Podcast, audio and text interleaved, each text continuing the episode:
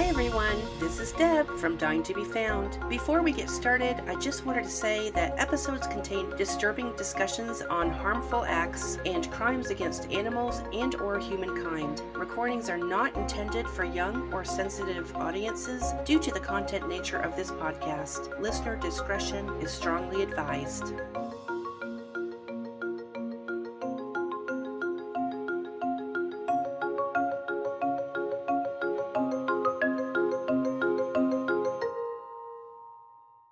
Hi everyone, I'm Deb. And I'm Shelby. Welcome back to Dying to Be Found, our own little true crime podcast that we like to say is open to interpretation to our listeners. In case you're a new listener here, we have a little family thing going on where I pull in different family members to tell stories to. Shelby is my daughter, and apparently we both share the same fascination of true crime. Shelbs, how are you today? Good. What's going on? Nothing. Like I said earlier, it's about 25 degrees cooler today. Supposed to get some rain, but it's a day off, so I can't complain. Well, you know, by this afternoon, it's going to be that 20 degrees hotter, so enjoy it while you can. Mother Nature does not know what she's doing right now. Right? Exactly. Hey, did you get that article I sent on that great white shark washing up on the shore of the Outer Banks? I did. It was fake. Oh, was it fake?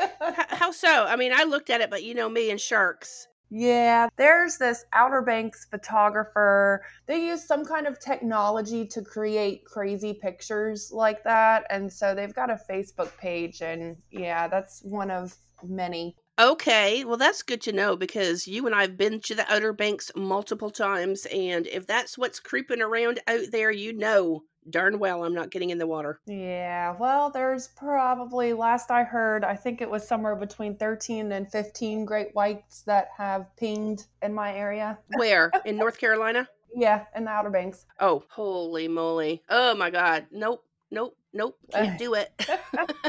so, how do you feel about scuba diving? Do you see yourself ever doing that?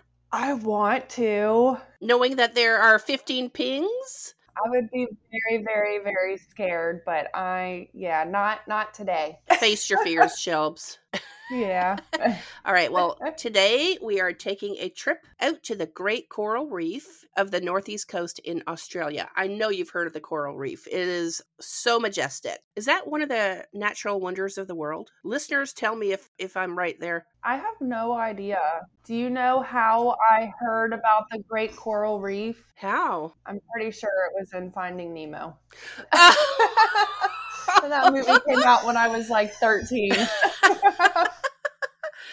I mean, you know, you learn a lot from Disney. You really do. That's such a good movie. Hey, did you listen to my episode on the Dyatlov Pass? No, I have not. They used the movie Frozen to do some scientific research on that, and Oh, you're you're just gonna have to go back and listen to it. Yeah, which one was that? Dyatlov Pass. How in the world do you spell that? I don't know. Just go when you look on the podcast. It's pretty near the top because it's a very recent episode. And if I really must tell you, it's episode number 57. And today we're on 61. So it's pretty recent. All right. So we are headed over to the Great Coral Reef and we're going to be talking about Gabe and Tina Watson, who was a newlywed couple and decided that Australia would be the perfect vacation spot to take their honeymoon. Wow. I mean, who doesn't want to go there, right? I think that would be a beautiful spot for our honeymoon. The only thing that scares me to death is I've heard they have very, very, very large uh, spiders. So if you live in Australia, please tell me what part I can go to where I don't have to see those. Apparently, Australia has all the poisonous critters out that way. So I know it's beautiful, though. It's absolutely gorgeous. I would like to visit there one day. So, yeah, tell me the same because Shelby, I don't know if I told you your cousin that lives in Tasmania. Yes. She got in the car to go to work one day and she's driving along Shelby and a tarantula plopped into her lap. oh my gosh.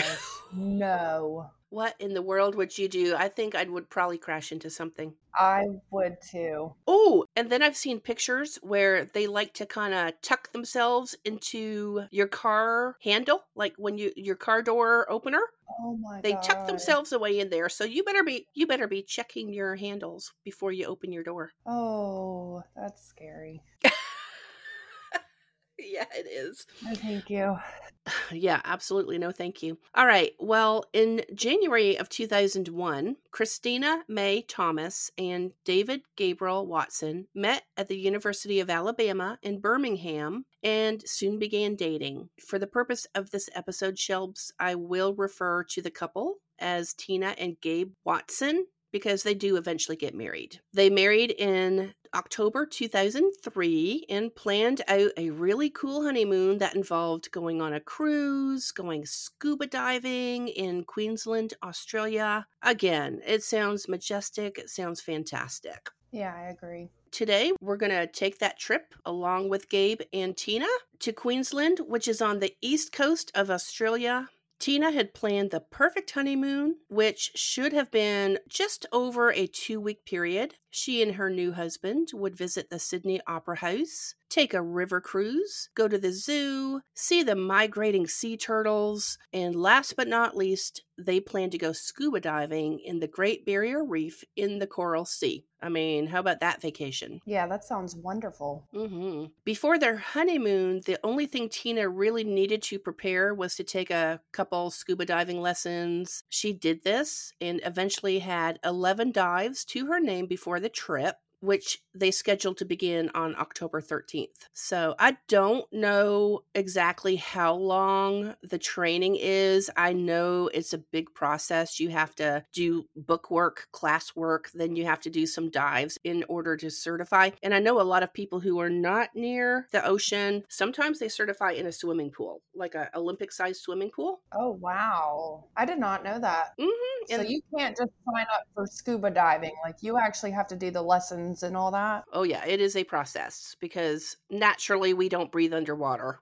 And there's a lot involved. I know that you have to watch the pressure. It's kind of like going up in an airplane Shelbs. You know how the pressure changes? Yeah. Same concept. You have a tank of oxygen on your back. So, I mean, there's just a lot involved. And you really, really have to make sure that you go through the coursework and get all that done. But she had 11 dives behind her and was feeling confident. So they were planning that trip. On October 22nd, 2003, Tina and Gabe signed up to dive a 50 foot wreck of the SS Yongala, I believe. It's a 350 foot ship that sunk in the Coral Sea back in 2001. And this was day one of a seven day diving excursion traveling by way of the Spoil Sport, a luxury resort ship that carried 25 passengers, 12 crew members, and three commercial divers. Kind of sounds like what's that show that you, we like to watch that you like to watch? Below deck. Love it. yeah. Oh gosh, yeah. That reminded me back of the days of being a flight attendant and serving customers and stuff like that. So yeah. So it, it to me this the description of this cruiser was a lot like a ship you would see on below deck. And on the day that Tina and Gabe went out to dive the shipwreck, they got prepped. They checked their gear and planned to descend down through a designated area where the couple could use a rope tied to the side of the ship. So yeah, they apparently when you go out, they're like, "Okay, take this rope down. It'll it'll get you where you can start swimming freely around the ship and and exploring." So here is what I guess what I'm going to say authorities believed may have happened because when you go scuba diving, Shelby, I had already mentioned all the certification process that you have to go through. You have to take that depth of water into consideration with the air pressure or with the pressure and everything like that because there's something called an air embolism. And in layman terms, an air embolism occurs when air bubbles enter into your vein or artery, which blocks the passageway and can travel to vital areas of your body, like your brain or your heart. Wow. The one way that you can get an air embolism is to encounter pressure changes to your body. Obviously, like when you're going diving because you're going down to certain depths. I know that I've had friends that have told me that they go scuba diving and you kind of have to do it really gradually as you go into deep water like that because of those health risks. You basically swim down to a certain a certain depth. You stay there for a little while, let your body acclimate, and then you keep going down a little bit further. I really don't know how far down they went, but unfortunately, Shelbs, Tina drowned on that very first day of scuba diving within one hour of diving. Oh. I know. Some say it was because she was simply inexperienced, and this was the very first open water dive. But things can go wrong because her new husband, Gabe, was with her to tag team. So he witnessed everything. Wow. Oh, that's so sad. Mm-hmm. Ultimately, Shelby, Tina's death was ruled by an Australian pathologist as an accidental drowning due to this air embolism I described. However, once news of Tina's death hit the news media, Gabe came under immediate scrutiny because although Gabe gave his account of events, it seemed that he and Tina were not the only ones diving that day. Gabe had witnesses to what could have potentially happened. Any thoughts on witnesses? Oh, I'm just I'm curious to hear the story. I don't I mean they couldn't have been too far down. I don't know. I just I I don't really have much. I just want to hear more. okay. Well, two witnesses came forward to give a very telling story of what happened the day Tina died. The divers had video equipment and actually took two photos. One in which it looked as if Gabe was giving Tina a bear hug. This is where one of the divers stated that they saw Tina and Gabe swimming together, and it looked like Gabe may have been trying to save Tina, possibly in a diver down situation, before letting her go. And I'll tell you, the only reason I knew what diver down was, honestly, was from that Van Halen album back in the day. That's the only reason I knew that was diver down. Oh, that's funny. Mm-hmm. Now, the second photo was that of Tina lying on the ocean floor. Wow.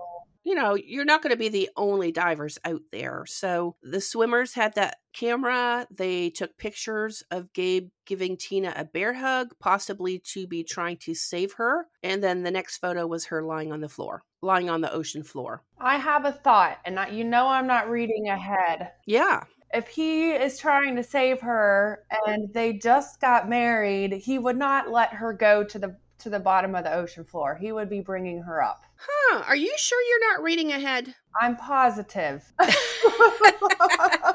you're lighter underwater, so she's she's not that heavy. no, she's not. And yeah, you're right. You have a point. After Tina was taken to the boat, the divers were interviewed, where they stated that Gabe was acting rather peculiar. Instead of trying to help revive her, after all, Shelby, he had advanced scuba diving certificates. He asked the surrounding people simply for hugs. He didn't help revive her, he wanted hugs. That is quite odd. Yep. Along with that, he was making strange clucking noises and did appear to be crying. I think it was one of those instances where he looked to be crying but didn't produce tears. So that's what's going on with him. Something very fishy is going on. It is, no pun intended, right? Because this is definitely a serious situation here. Yeah, sorry. When Tina was pulled to the surface, her equipment was inspected and it appeared that she still had two thirds of a tank of air remaining in her air tank.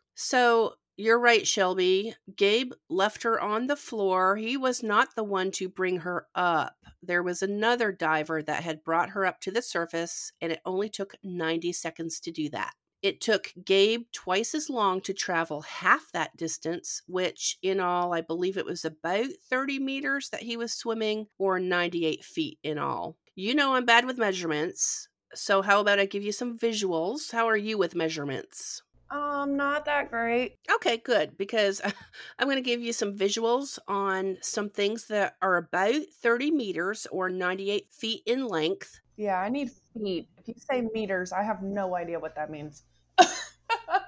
they say that on below deck too, and I'm like, I don't know what that means. Okay, so you can envision this then because 98 feet is the same length as 30 meters. And I do do this for our international listeners. So here's some thoughts a blue whale, like the kind that swallowed Jonah. Can you envision that? Yes. How about a stretch limo? Absolutely. A basketball court? That makes sense. Yeah, that's pretty big. Mm-hmm. And last one is the distance between baseball plates on the softball field. I know you can envision that one. That's my favorite. All right, let's get back to Gabe's accounts on what happened here. Gabe had advanced certification in open water scuba diving and as a rescue diver. Wow. So let me put some things into perspective for you here.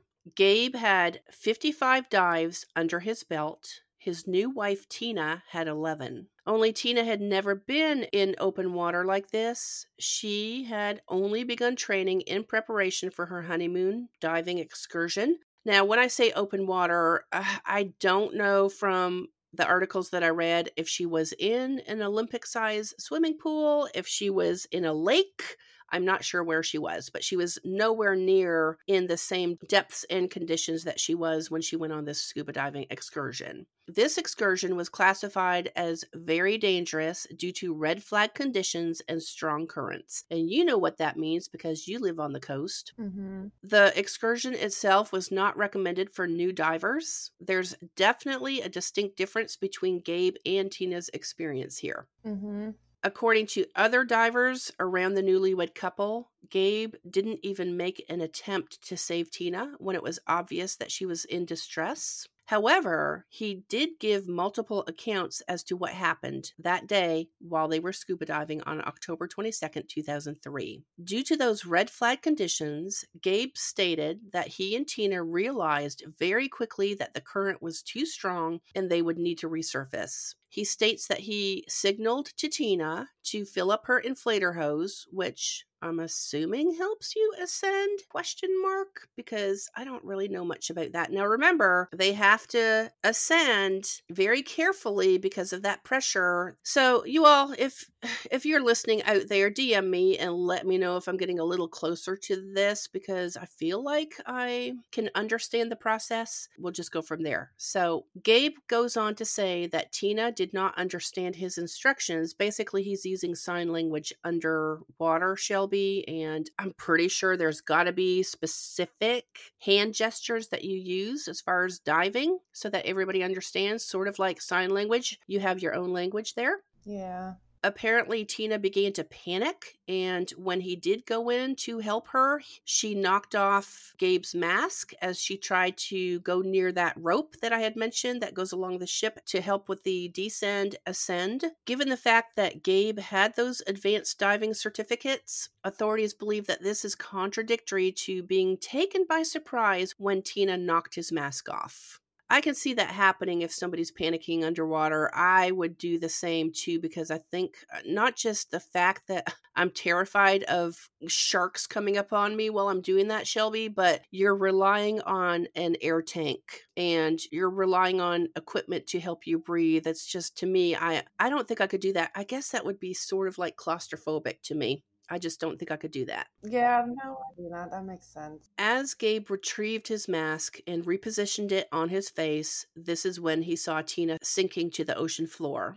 Gabe stated that he had problems with his dive equipment and left Tina alone when he resurfaced to fix it. He later stated that he had batteries in backwards for that equipment that he was using. Now, remember, this is on his 30 meter, 98 foot ascend to go fix his equipment as he left his wife behind. Yeah, and 55 dives. He wasn't sure how he, he put the batteries in backwards. I don't know. It's not adding up. I don't trust him. Okay. He also believes that Tina was carrying too much weight and it dragged her down. You know, again, I don't know about that because when you're underwater, you're a little buoyant, right? You're more lightweight. Mm-hmm. Gabe's account as to the witnesses who said that they saw him grab Tina, then let her go while she was sinking. He stated that he was in over his head and was swimming away to get help, which he did. When he resurfaced, Gabe was closer to a different diver boat than the one that he and Tina had boarded to go out on their excursion. So Tina was retrieved from the ocean floor and CPR was performed for the next 41 excruciating minutes. Unfortunately, Shelbs, they could not revive Tina and she was pronounced dead by two doctors on board at 11:21 a.m. Wow. All right. So there has to be some sort of motive behind why Gabe allegedly may have wanted to do away with his wife. I'm not saying that this is what happened. I am definitely taking his accounts into consideration here because I can kind of see where uh, he's trying to help his wife if she has that air embolism. I get it. I mean, there's just a lot going on here. At least this is what prosecutors in both Australia and the US had argued. What is the age old reason, Shelby, why someone wants to off their spouse? Think about it. I don't know. They're tired of them but they're newly married. so true. They're on their honeymoon. They've they're only married for 2 weeks at this point. Oh. Well, according to investigators, Gabe would have stood to inherit 210,000 US dollars or 283,000 Canadian dollars in life insurance. Wow. That's not really that much money.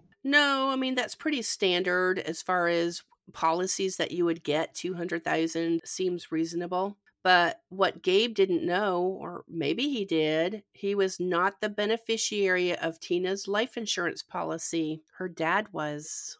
I mean, that makes sense simply because, you know, I kind of see things like this a lot at work and deal with tons of beneficiary information. With them only being married for two weeks or so so far, she probably hadn't, you know, had time to change any of that over yet. So I would think, I mean, if he was smart, that he would have re- realized that, you know, his name wasn't on that insurance policy yet. Yeah, it sounds like she already had that in place when they got married. So yeah, like you said, turning over the paperwork, yeah, there's it's a process, man. When you get married, you got to go to the Social Security office. You've got to contact car insurance for coverage on new cars. You've got to do life insurance. You've got a ton of things to do. And if she was just married, promise I'm not reading ahead. I feel like sometimes I say things and then it's like, well, you're saying that like two seconds later. because no, I'm actually having a just a regular conversation with you, and you're smart. You're logically thinking about this, so no, no worries. Absolutely, it's um, it's a process you just have a lot of things but if she's on her if she's planning that honeymoon changing paperwork over is probably the last on her list of things to do. Mm-hmm. almost four years later and i'm still trying to do that mess. It's the most annoying thing.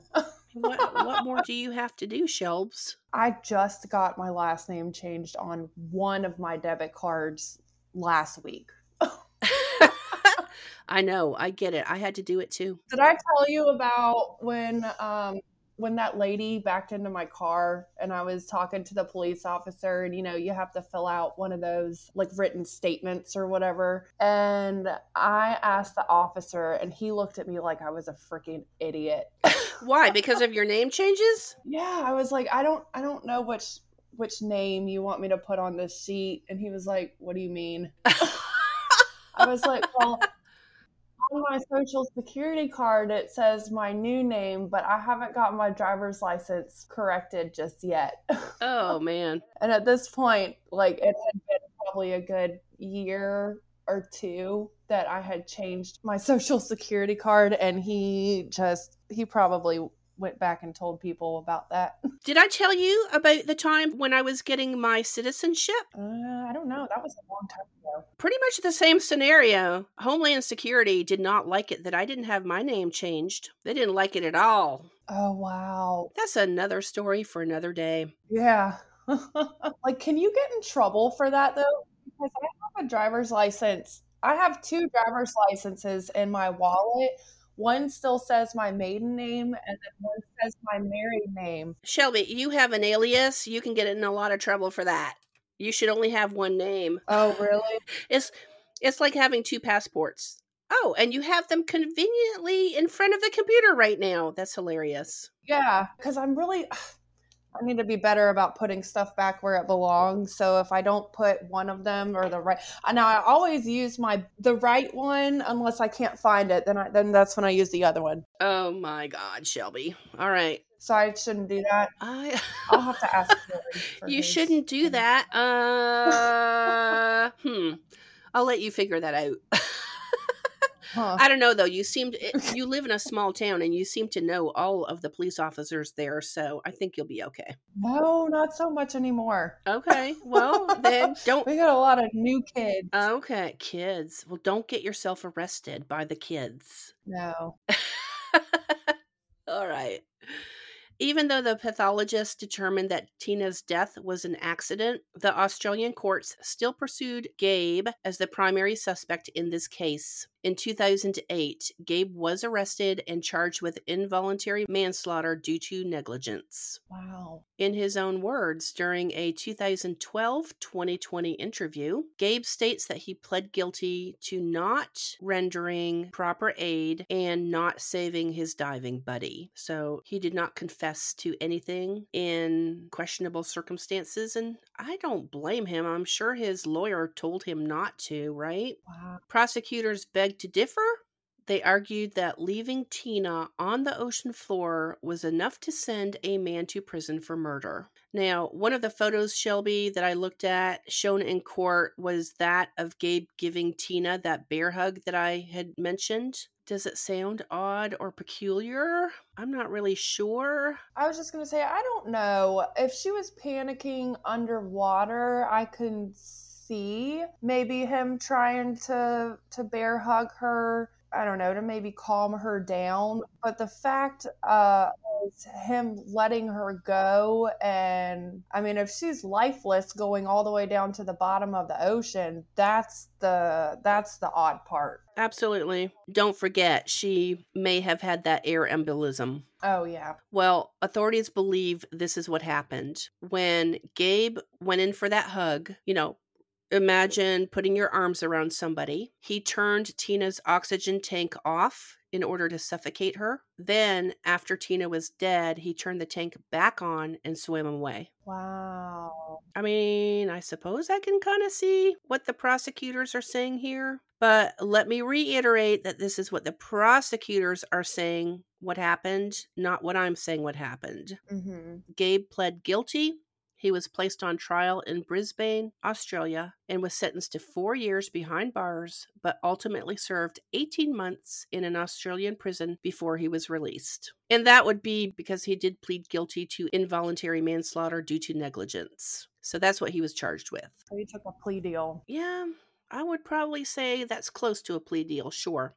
Well, it's not over yet because once Gabe was released from the Australian prison, he was held in a detention center until both Australia and US officials could work out details of his extradition back to Birmingham, Alabama. According to CNN, Australian authorities would not release Gabe to U.S. officials until they received assurances that Gabe would not receive the death penalty in the United States should he be convicted for Tina's murder. He would or he would not. He would not. They would not release him until the United States prosecutors agreed that he would not receive the death penalty if he was convicted for Tina's murder in the United States. Wow. Because Australia had their time with him, it's Birmingham's time. Agreements were made, and Gabe was deported and detained once he touched down in the Los Angeles, California airport, and he was taken back to Birmingham, Alabama to stand trial. During that trial in 2012,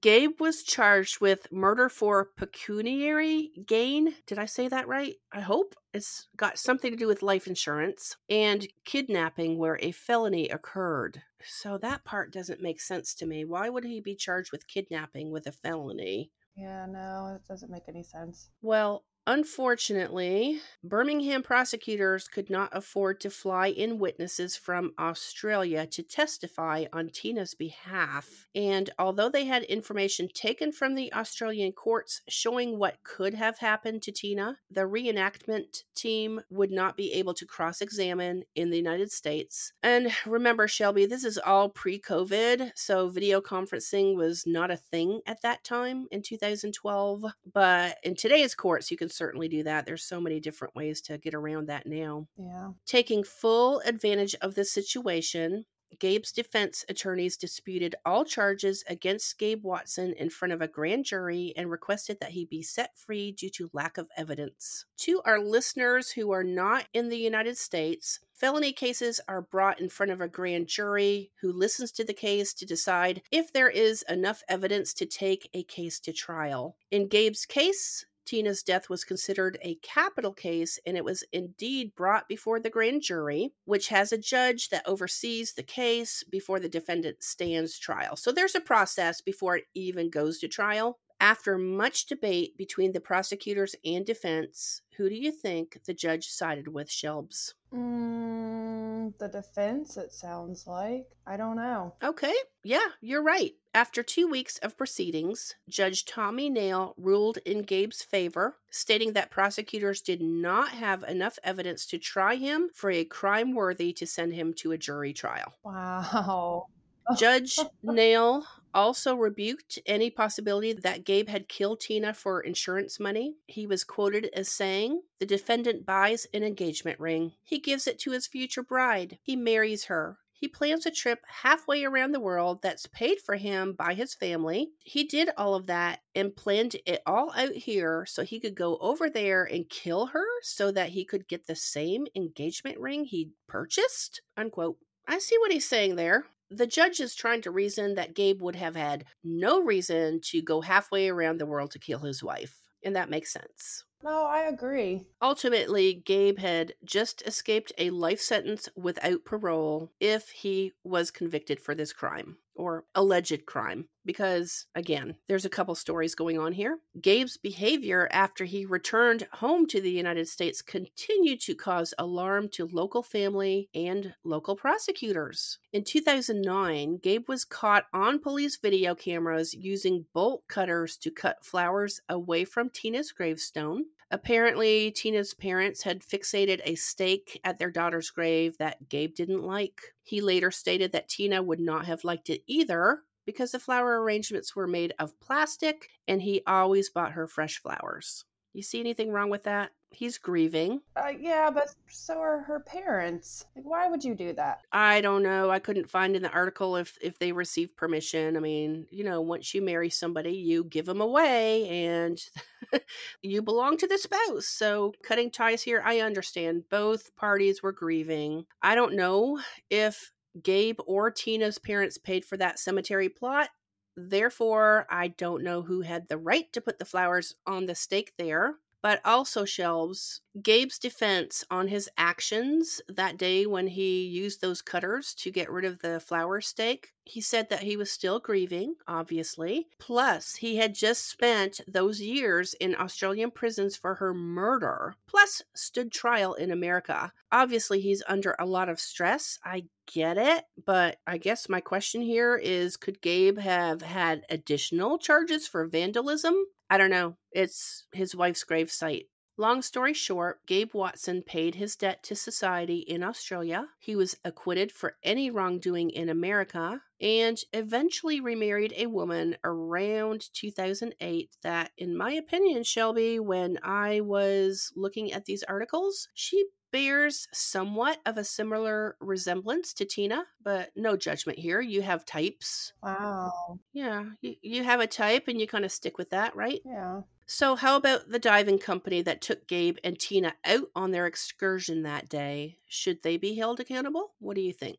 I would think no. I would think that they'd have to sign some kind of waiver before diving, saying that, you know, the diving companies should not be held liable for any unfortunate events. True. And sometimes, even when you do that, they are still found accountable. Yeah. This company was fined $6,500 under the Workplace Health and Safety Act of 1995 for failing to comply to safety procedures, which included the fact that Tina was a novice diver and should not have been allowed to participate in that red flag dive that day due to those strong current conditions. So that makes sense. Yeah. Tina nor Gabe participated in a dive orientation. Although the excursion company had three professional divers, the couple was never supervised in open water. And to be clear, Tina did refuse diving orientation and they let her dive anyway. Oh, wow. Well, Shelbs, that is the story of Gabe and Tina Watson. We would love to receive feedback from our listeners on this storyline or any of our other episodes be sure to DM us on Instagram and let us know what you think. So there you have it, Shelbs, Gabe, and Tina Watson. That was a really good one. I, I enjoyed that one. I, I want to watch the 2020 episode. Yeah, I'm sure you can probably find that on YouTube. YouTube, yeah, that's what I was thinking too. Well, thank you. Do we have a teachable moment today? We do, Shelby. Always on Dying to Be Found, never on Dying to Be Found the Dash.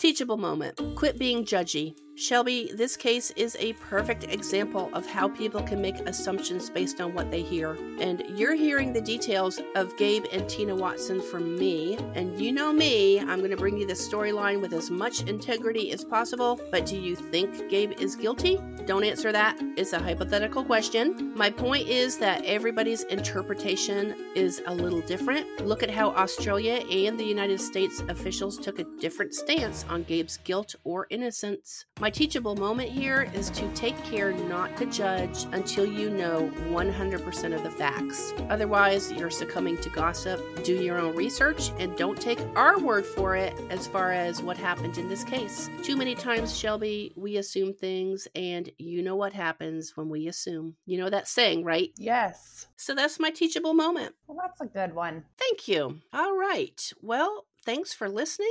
Be sure to check us out next Thursday. And if you can't wait that long, head on over to Dying to Be Found the Dash. Check out our socials to learn about that. And be sure to download the Dash every Wednesday. If you're a true crime podcaster or someone in the true crime industry and you'd like to be featured on Dying to Be Found the Dash, shoot me an email found in our show notes. Talk to you soon. Bye. Thanks for listening to Dying to Be Found. Before we go, we would love for you to leave a review on your favorite podcast platform. Be sure to follow us on Instagram, Twitter, Facebook, and Pinterest at Dying to Be Found. You can access our website, email, social media, and storyline request form by clicking on our Linktree account found in our show notes. If you like our episodes, consider buying us a coffee at buymeacoffee.com slash dying to be found, spelled just like you see it on our logo. Feel free to message us on Instagram and let us know how we're doing. With that, be sure to check us out